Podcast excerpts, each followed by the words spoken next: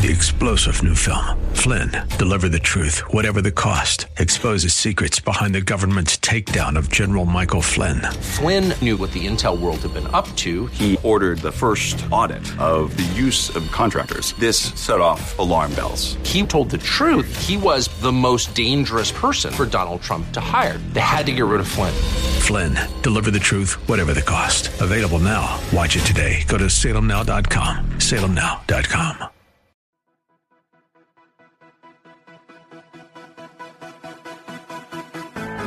This is Very Bold Radio and Podcast with your host, Steve Teal, bringing encouragement through God's Word and through inspiring interviews.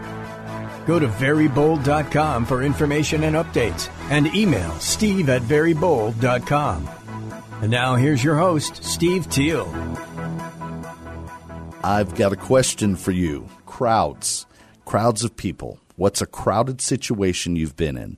A sporting event, a concert, or jam packed party.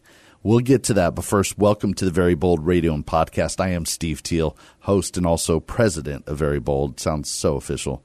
Often we have inspirational interviews with difference makers like NHL hockey players Rocco Grimaldi, Jordan Binnington, two of my very favorites, singers like Rocco's wife, Abby Grimaldi, Mandisa, Pat Barrett, Wounded Warrior and author J.P. Lane, author Candace Curry, many, many others. Oh, let me tell you though, next Thursday, I don't want you to miss. You'll tune in and you'll catch American Ninja Warrior Daniel Gil. I love this show. I could not do it to save my life. I could not do one obstacle. I would fall on the first one. But this guy is an incredible athlete and he's a super strong Christian and I can't wait to catch up with him. He just had his best finish ever for American Ninja Warrior. He came about this close to winning a million dollars. It was down to him and one other Ninja Warrior, and he just barely lost out. But it was incredible. This guy is is awesome. I'm also working on a possible interview, and I don't want to jinx it by saying, but I'm going to go ahead and say it so I can ask your prayers. I really want to interview Leigh Nash from Sixpence None the Richer. Um, and we're working on that, working on some details. So it's not not a done deal yet, and many more interviews coming. I'm really excited about. But we don't just do encouraging interviews. We also work in the mix. What I hope is encouraging as well and inspirational. The Simple Man Bible Study, which I kind of like to think of in some ways as an interview with Jesus. I like to ask questions of the Bible and get a different perspective. Now, what we've been doing, if you go back, you'll know, is we've been looking through the perspective of Simon Peter, who definitely was a simple man. And yes, I'm a simple man, but the Simple Man Bible study is not just for simple men. It is for youth, for children, for women. It is for anybody who wants to experience the power of God, sometimes in a simple way. So, yes, I'm a simple man. Give me a donut. I'm happy for 24 hours. Give me two. Oh, man, I'm happy for 48. No problem. No problem. All right, so come on in. Let's discover the power of Jesus together. Like I said, you have to go back a ways. August 15th was the last Simple Man Bible study we did. We talked about Simon Peter's perspective as Jesus healed people. We talked about physical healing. Specifically, we talked about Jesus healing a man with leprosy. We imagined and entered the story what it might have been like that day. We broke Jesus' healings down into five categories. And uh, I use acronym power because I'm a simple man. It's the way I can remember these things, you know? The word is super and bonus points in the form of virtual donuts if you can remember any of the five. Super, S U P E R. First of all, you get a virtual donut if you can spell today. Good job. All right, S is for spiritual healing. This is the most important. This is the one that Jesus was most concerned about reconciliation with Him, reconciliation with God the Father, forgiveness of sins, eternal life. This is the number one healing. Then comes U. The letter U is for healing of your understanding of God. We're going to see Simon Peter is going to get that later.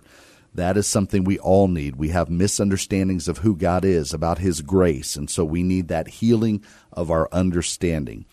P is for physical healing. That's what we usually think of, of course, and that's phenomenal. Jesus used that to get people's attention, but he always wanted to get it, get their attention to point them to that spiritual healing. E is for emotional healing.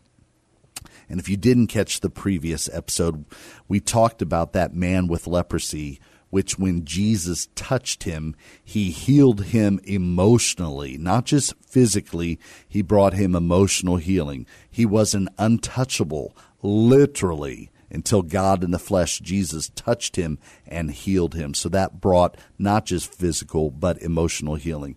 The R in super is for relational healing, which we'll get into later as well. But we all have needs for relational healing with one another. Now, I'm not talking about your relationship with God. I'm talking about relationship with your, your dad or your mom or how, how you're going to deal with your sibling or your boss or your former boss, etc., or your ex-wife, all the stuff, all the things. But today, I want to do something a little different.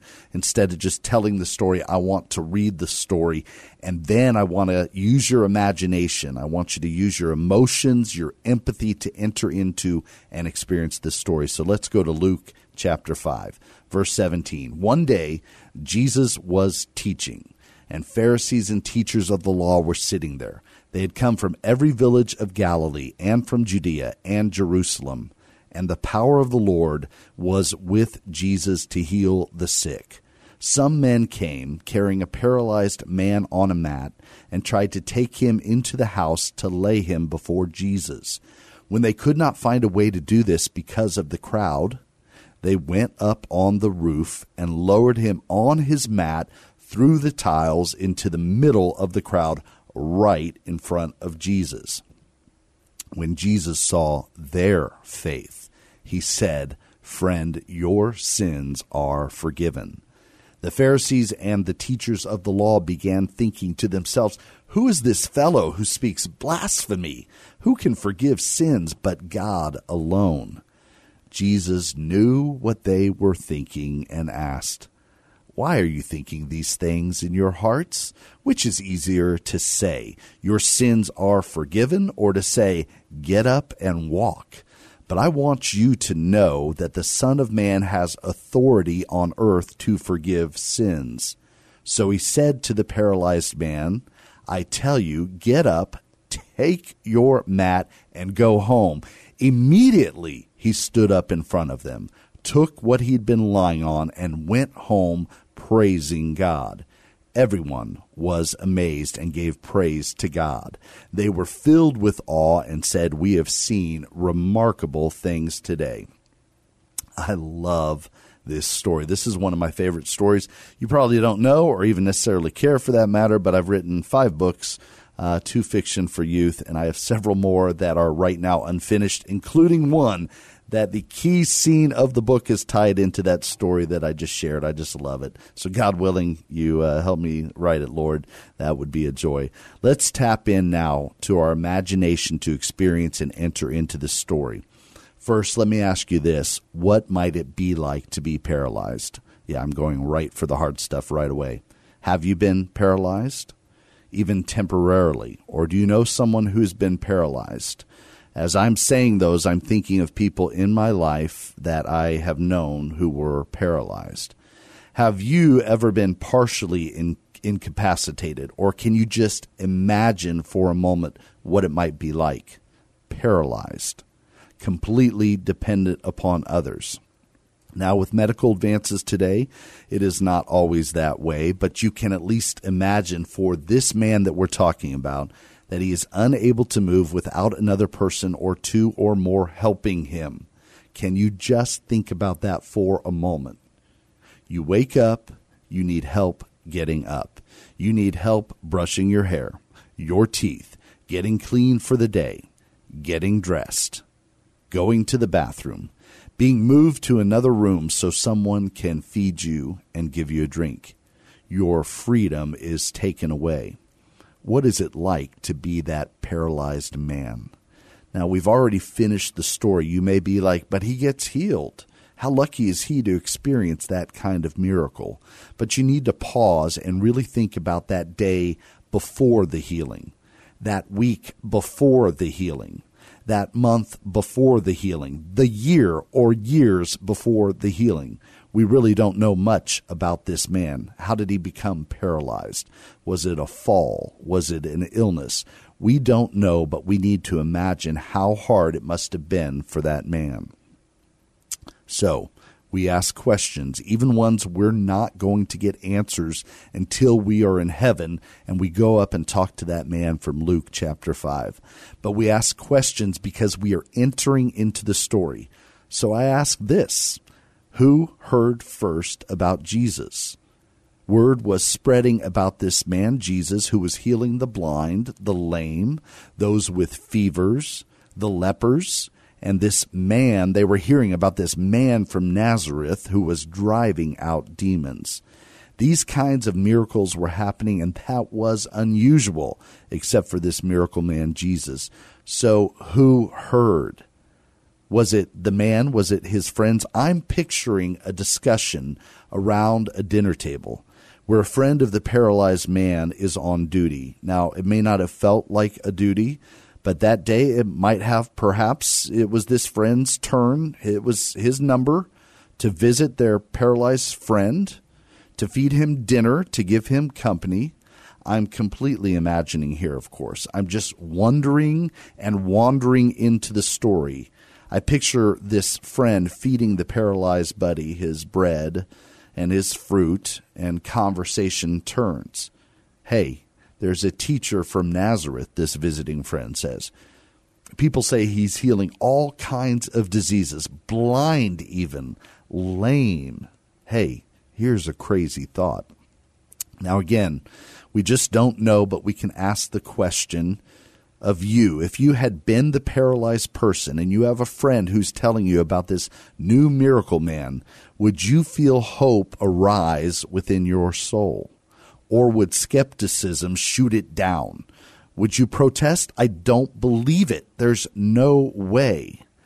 But your friend has seen your helplessness. You are powerless. Your friend just wants to help. So, not so fast, he says.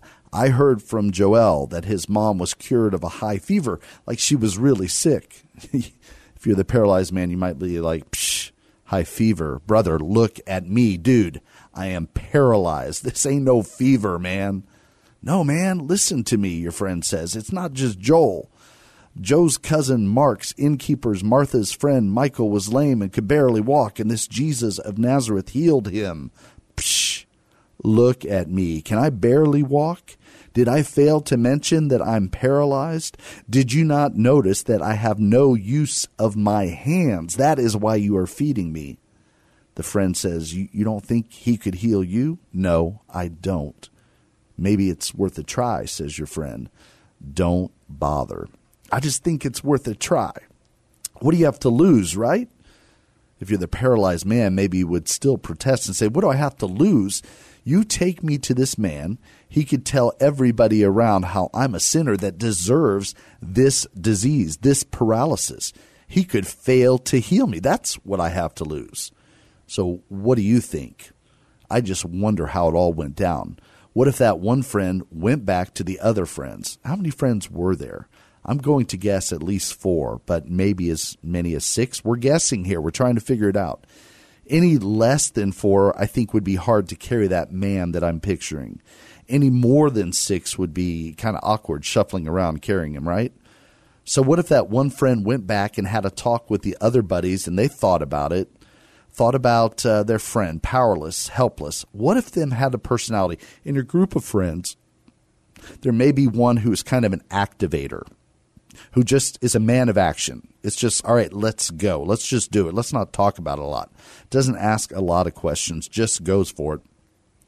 What if that friend says, Friday, we go to his house. We ask him if he wants us to take him to the Miracle Man, and if he says no, he chuckles here. We take him anyway. When he said that, others would laugh too. That's how it goes. And one of the friends, because thank you, God, there's always a sensible one in the group, says, Guys, we can't just take him against his will. That's not cool. But the activator says, Dude, we're getting him to the miracle man one way or another. He can say yes or no. Either way, this is happening. I'm just imagining, is all. I'm trying to understand these friends and how this incredible thing happened. You know, we talked with Mandisa earlier this year, and she shared about her depression.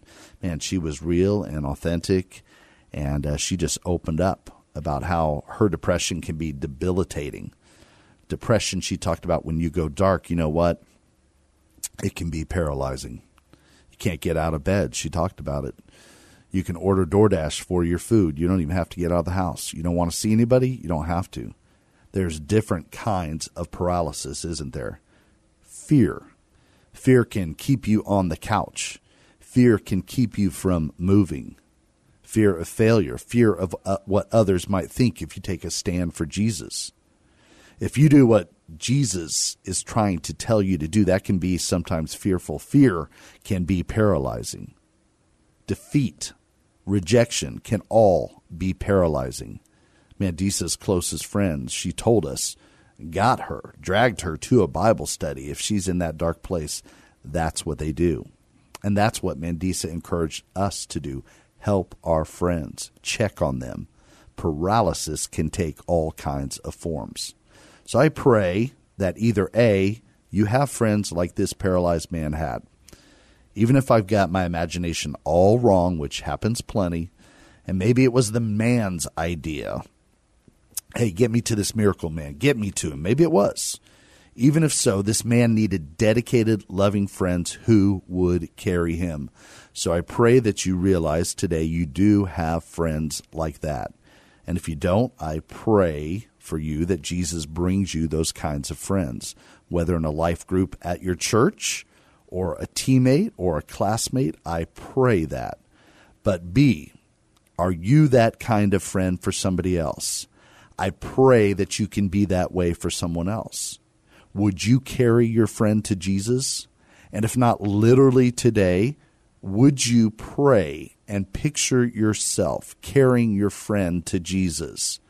Maybe Jesus is going to bring someone to your mind right now who needs your help and needs your prayers right now, and then you can put it into action later. But you can pray for them, walking them to Jesus if you're not carrying them, and kicking and screaming if necessary. I know. Picture that as you pray. Let Jesus bring someone to your mind. Now let's get back to our friends. Do they show up at the man's house? Do they ask him or tell him, hey, you're going to see the miracle man today? What do you think? Does he agree happily or not at all? Do they clean him up, pick up his mat, and start walking? How long is the walk? Is Jesus a mile away? Three miles? Ten miles? I don't think he was just a football field away. I don't think he was just down the street. I suspect that they had hiked quite a ways. What would you do to get someone to Jesus? What are you willing to do? I think it was a long distance because if it was short, when they showed up and they saw that huge crowd surrounding the house and realized there's no way to get through the crowd, they might have just decided, well, we'll just go home. We'll try for another day. I feel like they ventured a long way and were like, no, we're not done yet. You ever show up somewhere expecting to get in and the venue is sold out? I know not so much these days because you buy online so much. But is is it ever so crowded that you can't get anywhere? Think of a crowd. I want you to picture this crowd. Now, I bet Garth Brooks over Gruene Hall. I wasn't there, but I bet it had to feel like that a little bit on Monday. Uh, a few years ago, we watched the USA play Mexico in a soccer match in the Alamodome, a so-called friendly and it was so crowded leaving that you could barely move. It was just people all around you, and you just inched along the way. There was really nowhere to go. Shoot, even in the Wurst Bowl, the, the game between New Braunfels High School and Canyon High School, as a youth pastor, this was last Friday, with students and families on both sides. My wife and I did what sometimes we do. We sat on the Canyon Cougar side, the visiting side for the first half, and then moved the home side, the New Braunfels Unicorns, if you're not local here, yes, they are the unicorns. And it was so crowded on the home side, we could not get to our seats. We couldn't do it. We gave up trying to get to our seats. But not these friends. These anonymous, unnamed friends who carry their paralyzed friend to hopefully get healed by Jesus show up and see a hopeless situation. Do they say, well, sorry, I guess it's just not God's will? I mean, literally, this is a closed door. They cannot get in the house. Like we pray for God to open the door. And in this situation, the door is shut. It's not open. You can't even get there to knock on it. These friends could have easily said, Oh, crud, sorry, bud, it's not going to work out. In fact, I bet someone did say something like that because in the group dynamics, there's somebody who's thinking that too. You look at it, you assess, and you realize it's just not happening. Sorry, buddy. Another could have been the I told you so guy. In fact, I'll bet you a chocolate iced donut, mm, just made myself hungry, that one of the friends, when they walked up and realized there was no way in, said, Guys, I hate to be the one to say I told you so. Those guys are always the guys who love to tell you they told you so, actually. But I did say we needed to leave extra early to beat the crowds. I bet they tried to make their way up front when they got there. Like, how did the crowd not give way? Excuse us, we've got a paralyzed man here. Can you let us through? But no, it was not happening that day. There must have been a bunch of sick people because no one was taking any pity and letting them cut the line. It was a perfect time to give up and go home. But there was definitely one guy, because again, there's one in every group, who said, no way. I am not hiking back home without at least this guy, our friend, seeing the miracle man. No way. It's not going to happen. Somebody's going to say, well, we can't get to him. We're stuck. We're helpless. We're powerless. There is zero way to get through that door. The man smirks, laughs. We're not going through that door. What? Huh? We're going through the roof. Pick him up. Let's go. Man, Here's to persistence. Here's to thinking outside the box. Here's to mayhem. you know the TV commercials during every college football game? Better protected from mayhem like me? Meaning, in this case, what home insurance covers would it cover a bunch of friends who see a closed door, a closed opportunity, and look for another way in, who take the stairs up the roof and will do whatever it takes to get their friend to Jesus, making a hole in the roof? That's mayhem hey, here's a thought. If you're on a roof that you can make a hole big enough to let your friend be lowered down, you're probably at risk yourself falling through that roof. They don't care. They're going to get to the miracle man. They will get it done. Through the tiles, the man is lowered right in front of Jesus. And did you catch it when we read it? When Jesus sees their faith, meaning the faith of those friends. Amazing. Not the faith of the paralyzed man, but when Jesus sees their faith, the faith of those friends, he says to that man, Friend, your sins are forgiven. Mm. Hey, here's another thought. You come to Jesus for one request, for one thing, for one hope, for one desire whatever that may be. In this case, it is to be physically healed, and Jesus has an answer that you're not even thinking about, haven't even dreamed up. Nothing about that day leads us to think that this paralyzed man was thinking, you know what I'd really like to happen today is to be forgiven my sins. Nope.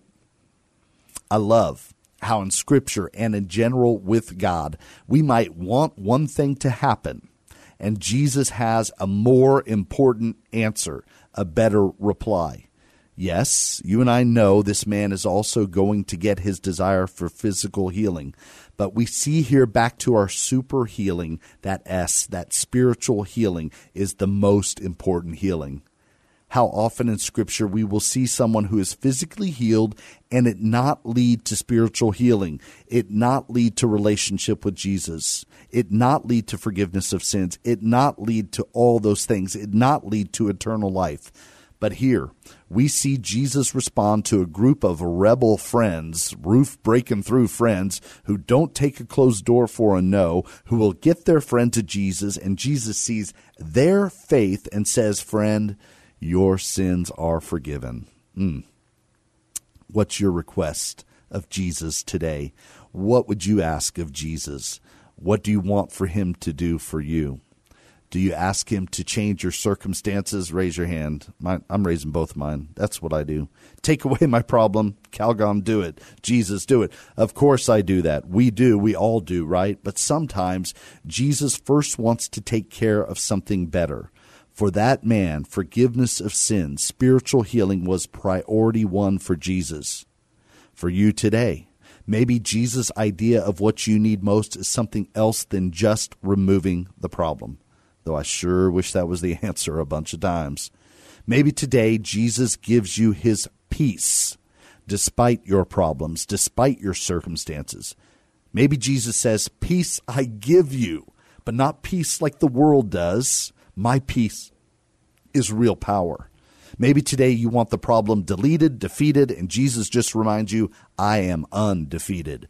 I won't be stopped from taking this hard situation and turning it into something for your good. I won't be undefeated. I'm creative. Like those friends thinking outside the box, Jesus has a solution that's different, but it gets the results. Maybe today you're like, I've been sometimes, Jesus, come on, come through. And instead of instant change, you might just get a word a promise, a challenge, trust. Praise me. Maybe you're feeling paralyzed by fear, by insecurity, by anxiety, by depression. Maybe Jesus says, Be a blessing. Maybe Jesus says, Don't give up. Maybe Jesus just says, I love you, daughter. I love you. Back to our story. And yes, Jesus knows the thoughts of the skeptics, the critics, the haters. Jesus knows what they are thinking. Who does this guy think he is, forgiving people? Only God can do that. That's right, religious leaders. Only God. Look in front of your eyes. Jesus isn't denying it. He's not correcting you because he knows he is God in the flesh, authorized to forgive your sins. You know, that might be the reminder you need today. You come for one thing, but Jesus is here to say to you, friend, your sins are forgiven. Friend, friend, your sins are forgiven. Meanwhile, the haters, the skeptics, the critics, they always seem to miss the point. So Jesus says, What's easier, to say the word, you are forgiven, or to heal this man? Obviously, to say those words. But Jesus is, in fact, authorized to forgive that man's sins and to forgive yours but really more as a proof to those haters. Jesus says, Okay, to the man, friend, take up your mat, go home. The healed man, as you know, got up and went home praising God. Whatever you realize today Jesus has done for you, forgiven you, spoke to you, reassured you, challenged you, you can obey what he says to do. One simple step may activate the next. He is with you. Fear not and go on and praise him. Those friends were very bold, and Jesus saw their faith. He liked their faith. It sure got Jesus' attention that day. Maybe today you do something that is bold and outside the box and it gets Jesus' attention. Why don't you do something a little different for Jesus today? Be very bold. I am Steve Teal for Very Bold Radio and Podcast. Join me again next week as we talk to American Ninja Warrior Daniel Gil. You don't want to miss that. Subscribe to the podcast or catch the Facebook Live. Thanks for tuning in, and uh, just go out there and be very bold.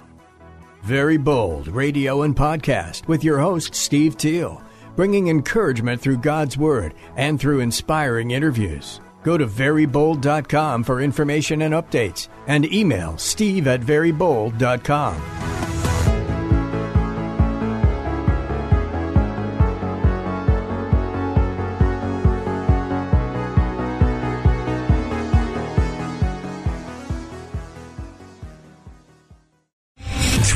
general Michael J. Flynn, head of the Pentagon Intelligence Agency, knew all the government's dirty secrets. He was one of the most respected generals in the military. Flynn knew what the intel world had been up to, he understood its funding. He ordered the first audit of the use of contractors. This set off alarm bells. The explosive new documentary, Flynn, Deliver the Truth, Whatever the Cost, and covers the facts behind this scandal. Flynn told the truth. He was the most dangerous person for Donald Trump to hire. I find out the worst enemy that I'm going to face in my life is right here in America. They took my assessment and they wanted me to change it. And I was like, I'm not changing it. They had to get rid of Flynn with in depth interviews, archival footage, and never before seen personal records of the man behind the headlines. I just felt like I was drowning. Flynn, deliver the truth, whatever the cost. Available now. Watch it today. Go to salemnow.com. Salemnow.com.